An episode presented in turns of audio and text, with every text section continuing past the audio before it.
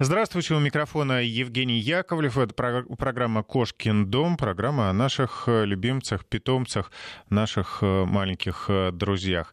Сегодня мы затронем тему серьезную – вирусные инфекционные заболевания. Как их предотвратить, ну и как лечить, если уж что-то случилось. Помогать нам будет сегодня заведующий отделением реанимации и интенсивной терапии ветеринарного центра «Ветсити», специалист по реанимации и интенсивной терапии животных, э, Виктория Коноплева. Виктория, приветствую вас. Доброе утро.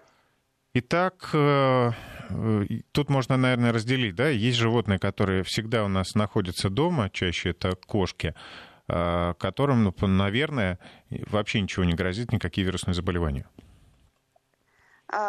Все зависит от того, не приносим ли мы к нам домой других кошек, которые могут являться источником заражения для тех кошек, которые уже живут дома и, в общем-то, никуда за пределы этого дома не выходили.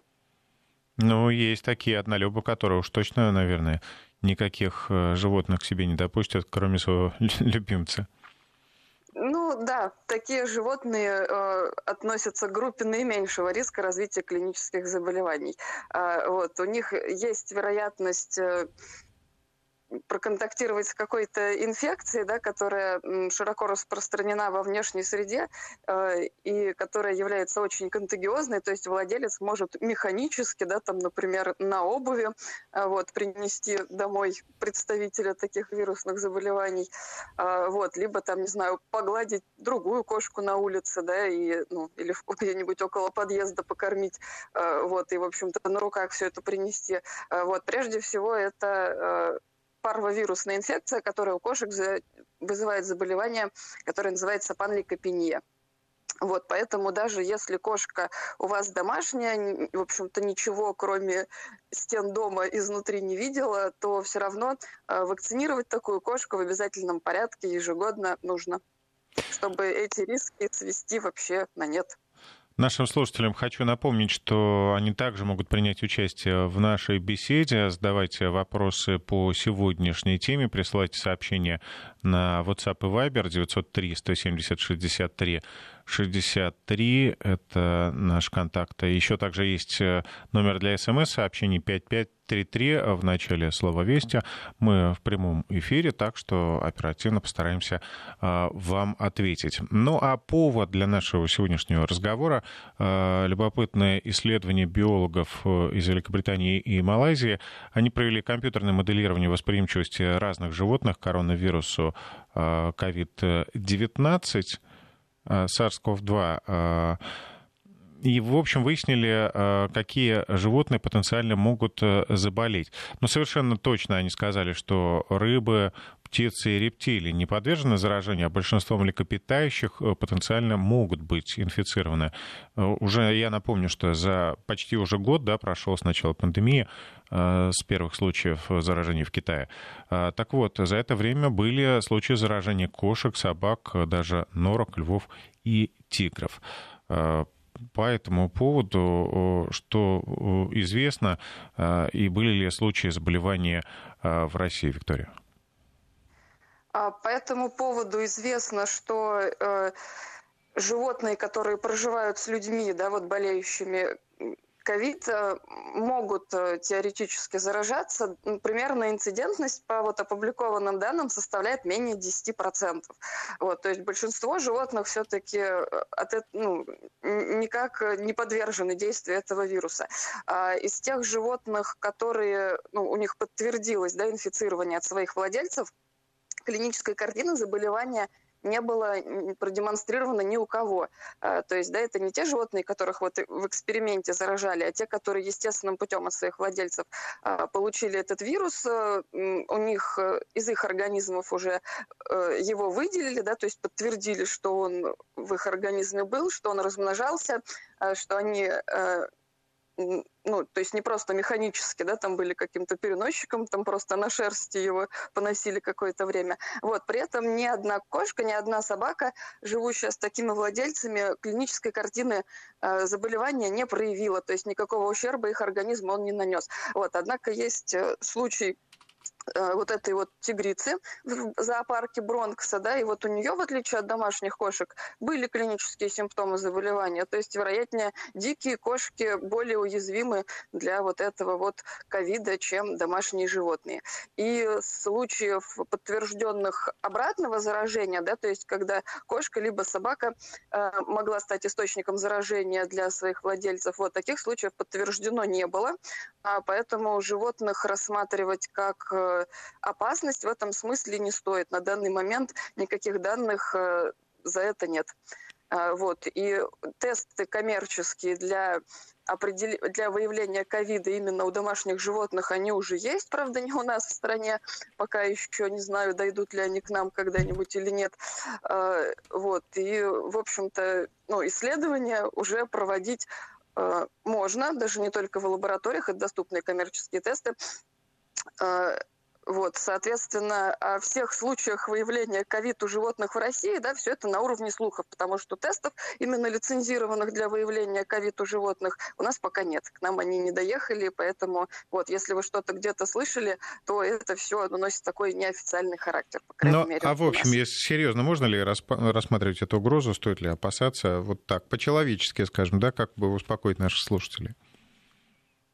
Э, угрозу, что животное ваше принесет вам домой ковид? Ну да, например, погуляла собака на улице, кто-то погладил прохожий. Нет, нет. Ну, в мире нигде не было зарегистрировано случая, вот, подтвер... чтобы можно было точно подтвердить с помощью там, исследований, анализов, что человек заразился от животного. Все-таки люди заражаются от других людей. Да, не забывайте носить маски, соблюдайте дистанцию и э, носите перчатки. А, кстати, я вспомнил, когда все начиналось, э, помните, тогда э, был целый всплеск, люди стали отказываться от домашних животных, вот, переживая, что Э, могут э, их э, заразить.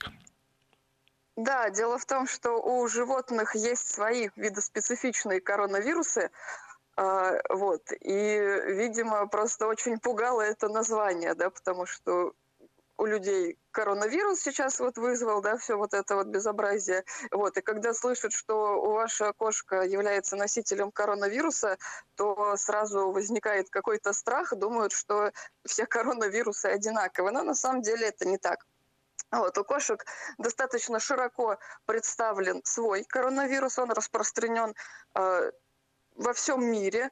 Э, в популяции кошек представлен очень широко, то есть практически каждая кошка за свою жизнь хотя бы раз с коронавирусом кошек сталкивалась. А, у большинства кошек это все происходит бессимптомно, то есть вирус проникает в организм. А, в случае кошек э, он поселяется в желудочно-кишечном тракте, размножается там. Как правило, это длится 2-3 месяца, выделяется во внешнюю среду а, и в целом иммунная система здоровой взрослой кошки, в общем-то, с ним справляется, то есть он полностью может покинуть организм, а, не вызвав вообще никаких симптомов, то есть ни кошка сама не заметит, что с этим вирусом проконтактировала, ни, соответственно, владельцы. А, никогда не догадаются, что в организме их, их кошки сейчас живет и размножается какой-то вирус. А, вот. Во внешней среде он не очень устойчив, а, живет от нескольких минут до нескольких недель. Предпочтительно для него сухие холодные условия и инактивируются любыми дезинфектантами, вот даже там ну, бытовыми средствами для уборки. А, вот, соответственно, здесь что важно, что в, этот, вот в, в эти несколько месяцев, когда кошка выделяет активно этот вирус в окружающую среду с фекалиями, а, если она живет в доме с другими кошками, да, если у них есть доступ к общему лотку, вот, в общем-то, здесь, э, конечно же, огромный риск передать этот вирус другой кошке, и в ее организме он точно так же начнет размножаться, начнет выделяться, и особенность этого вируса такая, такова, что устойчивого иммунитета к нему не формируется. То есть одна и та же кошка может с коронавирусом сталкиваться несколько раз в своей жизни. А, вот, поэтому если мы говорим о каких-то домах, где живет много кошек, они все между собой контактируют, да, там у них общие лотки, а, и если вот в такой дом проникает вот этот вот коронавирус кошачий, то, собственно говоря, элиминировать его вот из такой среды практически невозможно, потому что кошки постоянно перезаражают друг друга. Такая история. А э, что касается других э, питомцев, э, хомячки, крысы, хорьки, у них есть вот какая-то характерная для этого вида своя болезнь, ну, свои вирусы? Ну, у всех видов, конечно же, есть свои вирусы. Если мы продолжаем разговор о семействе коронавирусов, то э, у собак тоже есть коронавирус, он не является для них смертельно опасным. Опять же, многие собаки бессимптомно его переносят, да, иногда он вызывает такие, ну, не очень страшные симптомы поражения желудочно-кишечного тракта. То есть, ну, там какая-то диарея может быть несколько дней, при этом в целом собака себя чувствует нормально, у нее ну, тот же самый аппетит, а, она с той же активностью гуляет на улице, вот, и у собак, э, ну, собакам в этом плане проще, да, потому что они в общий лоток не ходят, вот, поэтому собакам, ну, сложнее передать вот этот вот вирус друг другу. Э, и у хорьков э, есть э, тоже коронавирус, и у них описаны случаи тяжелого течения болезни, то есть поражение ну, всех практически органов и систем с летальными исходами.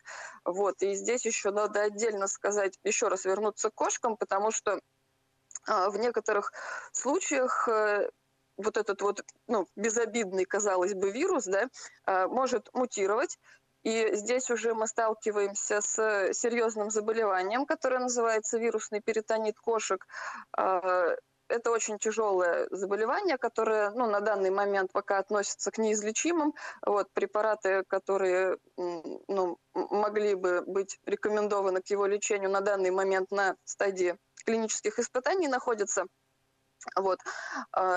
И в таком случае, да, если вот эта вот мутация происходит, здесь э, ну, как бы важно взаимодействие двух организмов. То есть вирус должен мутировать, и организм кошки э, должен ну, позволить ему распространиться во всех органах и тканях и позволить ему навредить. Э, он вызывает э, тяжелейший васкулит, то есть это э, воспаление кровеносных сосудов, вот, которые, как вы понимаете, есть во всем организме, да, то есть развивается недостаточность всех органов. И в этом случае, к сожалению, прогнозы плохие, исход ну, практически наверняка летальный. А больше, ну, чаще всего от этого страдают котята, потому что у них иммунная система, а, они, животные не рождаются с полностью созревшей компетентной иммунной системой. Вот, у малышей с иммунитетом все хуже, чем у взрослых кошек.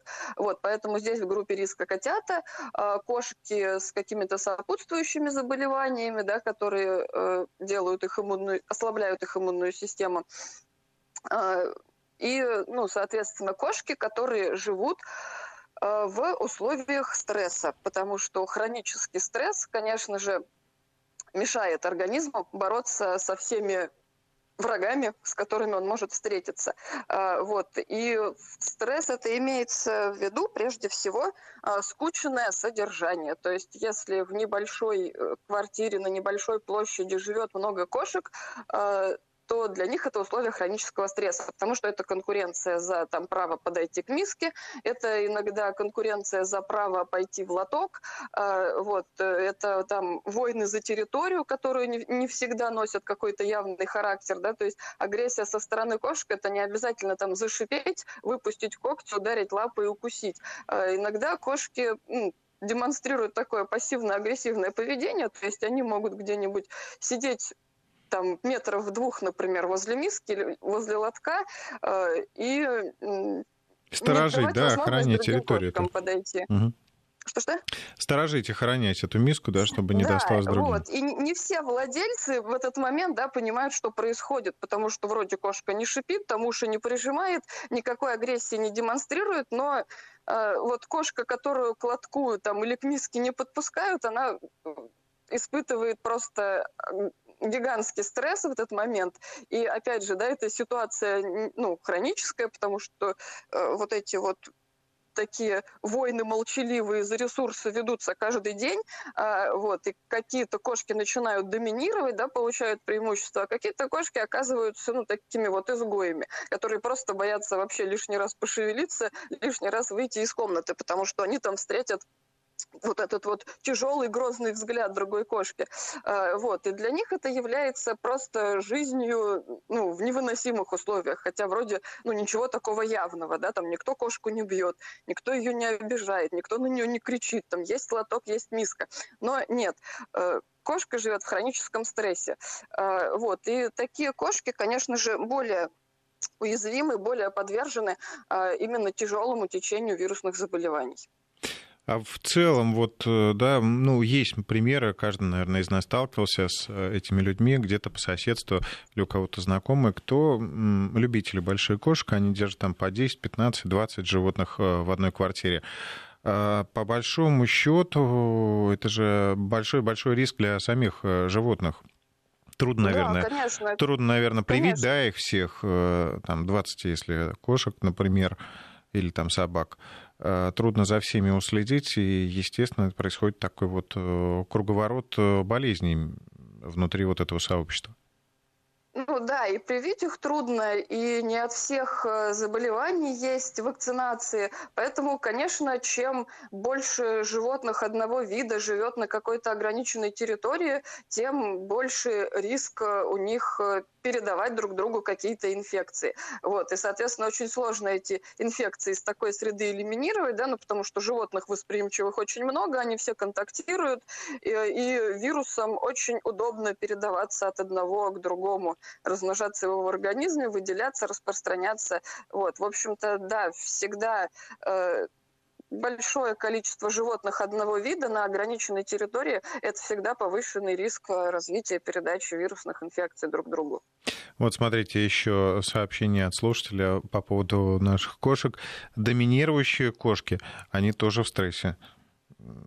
Действительно ли Доминирующие так? кошки, конечно, потому что им приходится сидеть э, там возле миски или возле лотка и Вместо того, чтобы спокойно поспать. понять, чтобы они не подходили, конечно. Э, да, ну, вот эта вот борьба за территорию, борьба за ресурсы, это стресс для всех кошек, которые в этом участвуют. Э, так, ну чтобы уж э, совсем вот этот раздел закрыть, хотя, в принципе, мы еще много будем говорить о профилактике, но такой вопрос обывательский.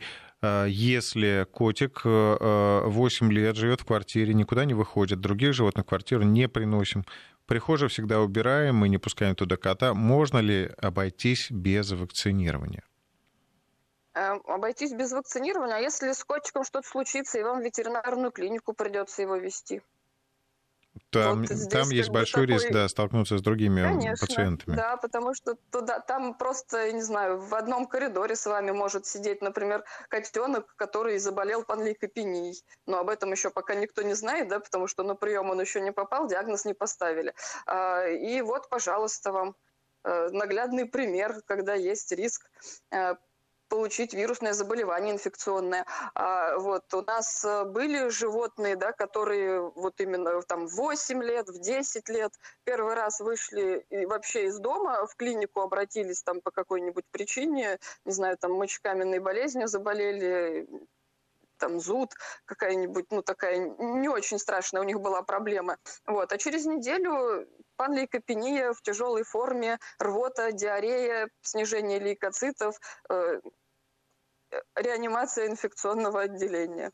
Вот так вот все может закончиться. Поэтому, ну, нет, есть вакцинации, которые являются обязательными для кошек, да, это прививка от э, панлейкопении, калицивируса и герпес-вируса, и для нашей страны бешенство еще является обязательной вакцинацией. А, поэтому, ну, не играйте с огнем, да, не, не надо вот просто рисковать на пустом месте, э, в общем-то, прививайте свою кошку согласно рекомендованной схемы, ну, потому что ни, никогда не знаете, да, там, что 8 лет кошка просидела в квартире, никто же вам не гарантирует, что и следующие 8 лет она также просидит в одной квартире, ей вообще никуда не нужно будет никогда выходить.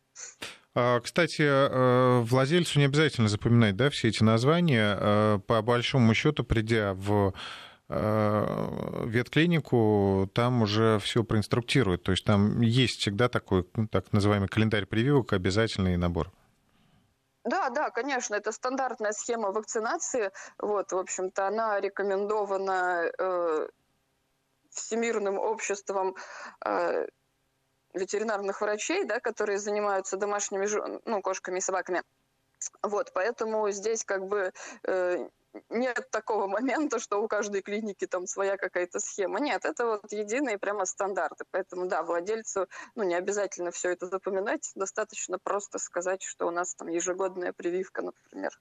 Конечно, потому что такие страшные слова уже только от а, одного названия э, становится боязно за животное, а уж как все это запомнить. Хорошо. Я напомню слушателям, что вы можете присылать свои вопросы. 903-170-63-63. Это WhatsApp и Viber. Ну, уже пришли несколько сообщений, мы потом их будем зачитывать еще по ходу программы. А, и 5533 в начале слова «Вести» — это для тех, кто не э, научился пользоваться WhatsApp или Viber, или, может быть, просто нет такой технической возможности, отправьте смс-сообщение. Также обязательно э, передам э, вопрос нашей сегодняшней гостя. Ну, Виктория, я думаю, что мы еще успеем. У нас до, до новостей полторы минуты. Еще все-таки успеем сделать некую вводную по поводу профилактики. Главное ведь лучше всего не лечить, а предотвратить заболевание. А по поводу вакцинации мы разобрались, что это дело обязательное. А вот такие бытовые поступки, а, поведение на улице, например, если это прогулка, что нужно помнить в первую очередь? Мы продолжаем. Это программа «Кошкин дом». Сегодня мы говорим о вирусных инфекционных заболеваниях домашних животных. У микрофона Евгений Яковлев, а на связи со студией Вести ФМ, заведующая отделением реанимации интенсивной терапии ветеринарного центра Ветсити Виктория Коноплева. А, Виктория, да, пришлось прервать вас перед выпуском новостей. Мы продолжаем. А, да, вот мы говорили о том, чтобы ограничить контакты своей собаки с другими животными. Особенно это актуально для щенков, да, вот которые только начали вот эту вот схему прививок и всю ее еще не выполнили. А, вот, они все равно являются более уязвимыми, да, поэтому не думайте, что одна единственная прививка сразу железобетонный иммунитет вашему щенку подарила, и теперь уже точно ничего не страшно. А, вот, ну и в принципе всегда надо помнить, да, что когда мы говорим о каких-то инфекционных заболеваниях, э, источник их это всегда другие животные, ну, вернее, животные того же вида, а, которые боле- могут болеть, могут переносить те же самые вирусы. А, вот, поэтому, ну, будьте осторожны, да, не спешите вступать в контакт с какими-то незнакомыми вам животными, потому что это может потом привести к заражению вашей собаки, ну, либо там кошки. Но не только прямой контакт может привести к заболеванию, э, потому что те места, где гуляют собаки, э, они, к сожалению, усеяны теми же самыми, извините, фекалиями, потому что э, ну, собаки там, где гуляют, там, в общем, все свои дела исправляют. И поэтому, когда питомец там же прошелся, очень важно, наверное, все-таки придя домой, тщательно вымыть лапы. Ну, тщательно вымыть лапы это да, но на самом деле э, вирус не на лапах поселяется, да, потому что на лапах делать ему нечего, э, подушечки лап ему не очень интересно, они не очень подходят для размножения. Э, вот, все-таки большинство вирусов они любят эпителиальную ткань, то есть это дыхательная система, либо пищеварительная. Вот, поэтому, ну, как бы собаке не запретишь обнюхивать почву, а обнюхивать, да, там даже экскременты других животных, к сожалению. Э, вот, э, как-то, ну, эффективно механически нос промыть собаке после этого тоже невозможно, или рот.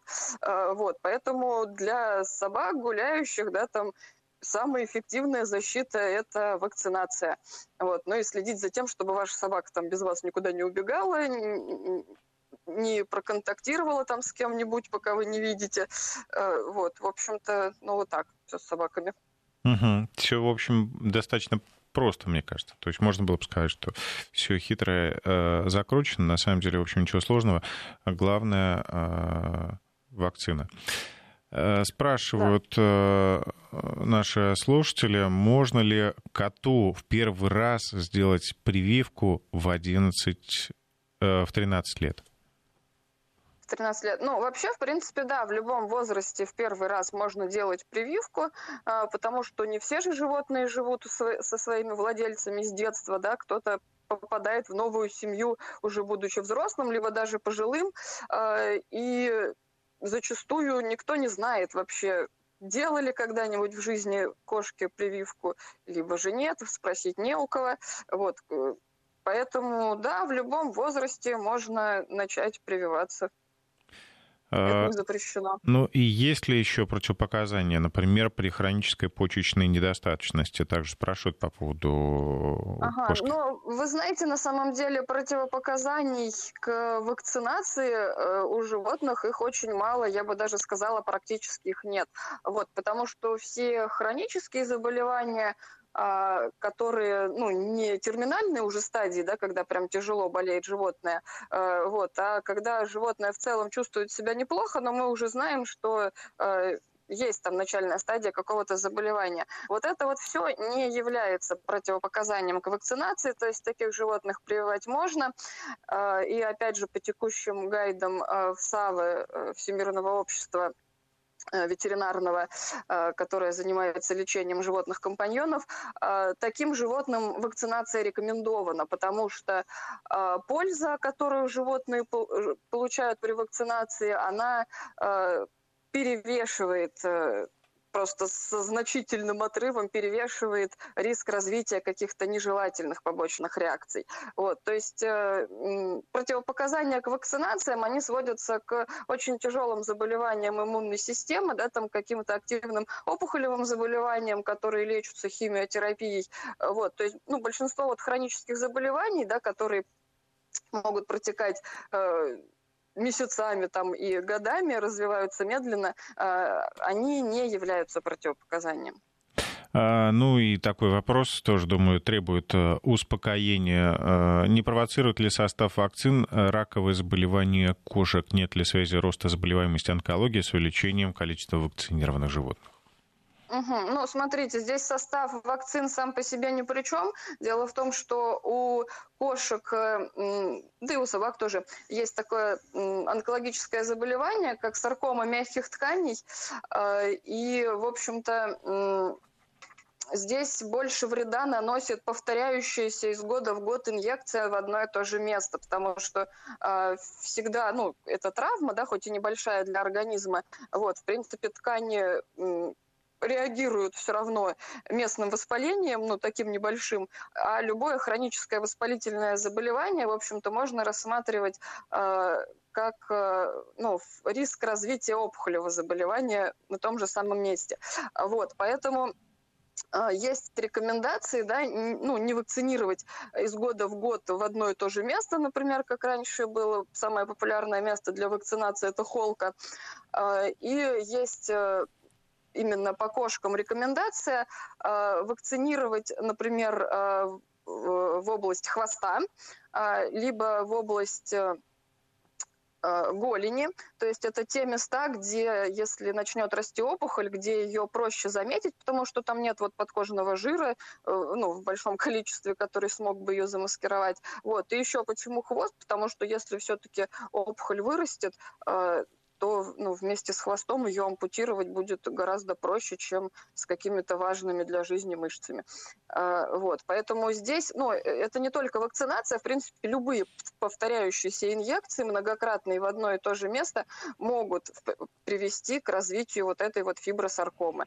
Здесь состав вакцин ни при чем, хотя раньше, не знаю, там лет 20 назад, наверное, считалось, что, да, именно вакцины э, содержат в себе вот а, адъювант, который является, ну, вот таким вот чуть ли не канцерогеном его объявили. Вот здесь просто дело в повторяющемся раздражении тканей самой инъекции. То есть э, здесь э, главное предупреждать э, ветеринара, да, когда приходишь, или ходить к одному и тому же ветеринара? Ну да, либо делать какие-то там пометки в карте, куда вакцинировали, вот, ну либо, да, там владелец сам может это запомнить и говорить, прошлый раз нас вакцинировали туда, ну, либо всегда прививаться у одного и того же врача, который тоже будет знать вашу кошку, вот, и, в общем-то, будет, ну, лучше, конечно, записывать, потому что следующая вакцинация будет через год, не все могут такой памятью похвастаться, лучше где-нибудь сделать пометочку. Ну и следующий раздел нашей программы, мне кажется, очень интересный вопрос. Э, и от слушателей есть, и от меня. А, вот, например, из Москвы сообщение. Собака Маламу два года начала кашлять. В остальном все в норме. А, наш ветеринар утверждает, что это астма. Предложила, эм, предложила сразу же курс гормонов. Ну и, в общем, действительно, в этом году многие жалуются, что собаки начали кашлять и предполагают, что у питомцев развился так называемый парагрипп. Что это вообще такое и действительно ли э, вот это оно? Ну да, э, у собак есть вот эти вот тоже сезонные э, респираторные инфекции, которые протекают в виде кашля и истечение из носа в основном. При этом в целом собака чувствует себя хорошо, то есть она бодрая, веселая, кушает, гуляет, а, кашляет и из носа у нее течет. А, э, это не всегда виновник парагрипп, то есть есть целая группа заболеваний вирусных э, и бактериальные некоторые туда входят, которые вызывают вот этот так называемый симптом а, верхних дыхательных путей, либо раньше его называли вольерный кашель, либо питомниковый кашель. А, вот. Это заболевание ну, достаточно контагиозное, то есть эта собака, если с другой собакой встретится, там ее понюхает, она ее, скорее всего, заразит с большой вероятностью.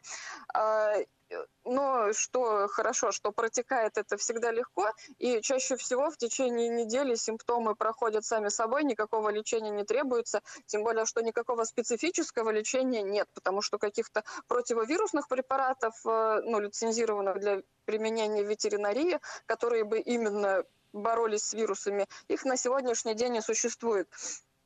Вот, поэтому э, ну, не нужно пытаться выявить возбудителя, да, потому что если вы выясните, например, что это тот же самый парагрипп, либо, там, не знаю, аденовирус, э, ну, все равно это ничего не поменяет для вас с практической точки зрения, да, специфического лечения от вируса нет, э, симптомы, ну, надо ориентироваться на состояние собаки, да, если просто все это в виде кашля на фоне хорошего самочувствия, то просто надо дать ей время, и, ну, иногда это бывает тяжело психологически, да, потому что у меня вот, например, моя личная собака тоже, ну, пару лет лет назад э, заболела вот этим вот питомниковым кашлем. Вот, жалко было, конечно, на него смотреть, вот эти вот каш... приступы кашля, эти течения из носа. Вот, но в целом он хорошо себя чувствовал, да, и поэтому я просто понимала, что надо дать ему время, и там в течение пяти дней симптомы разрешились сами собой. Но если вы видите, что на фоне этих симптомов ваша собака стала вялая,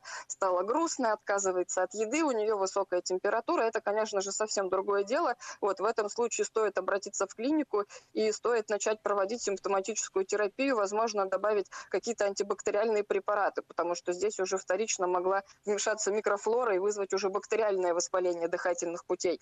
Вот. А по поводу астмы собак, э, собаки не болеют астмой, потому что у них, э, в отличие от кошек, в отличие от человека, у них немножко другое гистологическое строение бронхов, и вот этот вот механизм, который, собственно говоря, э, приводит к таким приступам, да, то есть вот этот вот спазм бронхов для собак это не характерно, у них такого не бывает.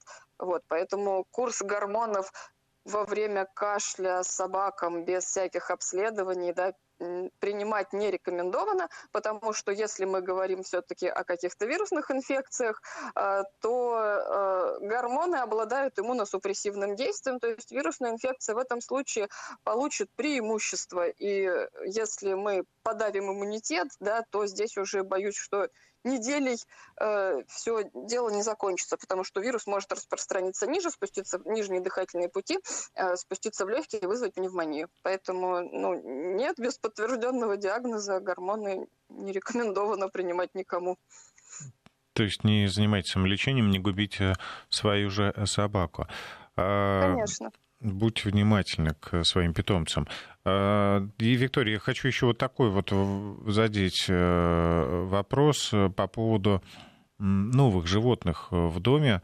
Если э, решаются завести нового щенка, например, или нового котенка, э, при том, что есть еще более старший питомец, что, как здесь нужно подойти, как ввести нового питомца в семью, да, можно ли сразу давать общаться э, животным разного поколения, и какие прививки нужно сделать, э, какую профилактику, какой осмотр? Тут же как с ребенком, а, да, ну... как в детский сад отправляешь, примерно то же самое. Да, в общем-то, ваш э, старый питомец точно должен быть привит, если вы решаетесь принести домой щенка или котенка, потому что э, щенки или котенки, э, котята с гораздо большей вероятностью э, сталкиваются с вирусом, да, а в их организме вирусом удобнее размножаться, потому что у них иммунная система еще не совсем зрелая, вот, и они как раз-таки э, в большей степени являются вот источниками распространения вот этих вот острых вирусных инфекций. Вот, поэтому раз уж вы решились на второго питомца, позаботьтесь о своем первом питомце, э, вакцинируйте его, э, ну, если вы этого еще не сделали. Все профилактические обработки там от блох, от глистов, э, все это должно быть, э, ну, это вообще не только в связи с появлением новых питомцев, это в принципе рекомендовано. А, вот. И нового щенка либо котенка, конечно, нежелательно приносить его домой, ну, если есть такая возможность, сразу с улицы, да, когда вы еще не знаете, он болеет, не болеет, то есть вот вы его только увидели, еще ничего про него не известно. А, либо из питомника, если вы берете себе щенка или котенка, а, то лучше всего, чтобы они уже были вакцинированы. То есть совсем молодых животных, там до 8 недель, которым вакцинацию еще не начинали, брать нежелательно. Вот. Э, лучше брать животных постарше, которые уже вакцинированы, а, про которых известно, что они не болеют, то есть клинически хорошо себя чувствуют, там кушают, играются веселенькие, со стулом у них все в порядке.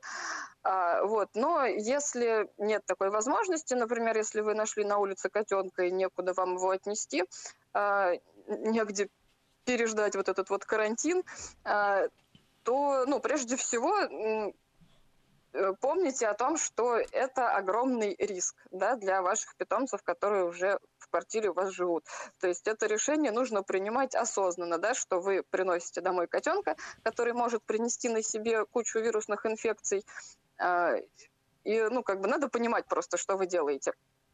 Э, желательно, конечно, тоже выдержать карантин, то есть если есть возможность в какую-то отдельную комнату поселить вот этого нового малыша, где он не будет контактировать с другими животными а, на пару недель, чтобы понаблюдать за его самочувствием, убедиться, что клинически он здоров, нет никаких симптомов заболевания, а, привить его, пока он сидит в этом карантине и сидит там один с другими животными, не контактирует.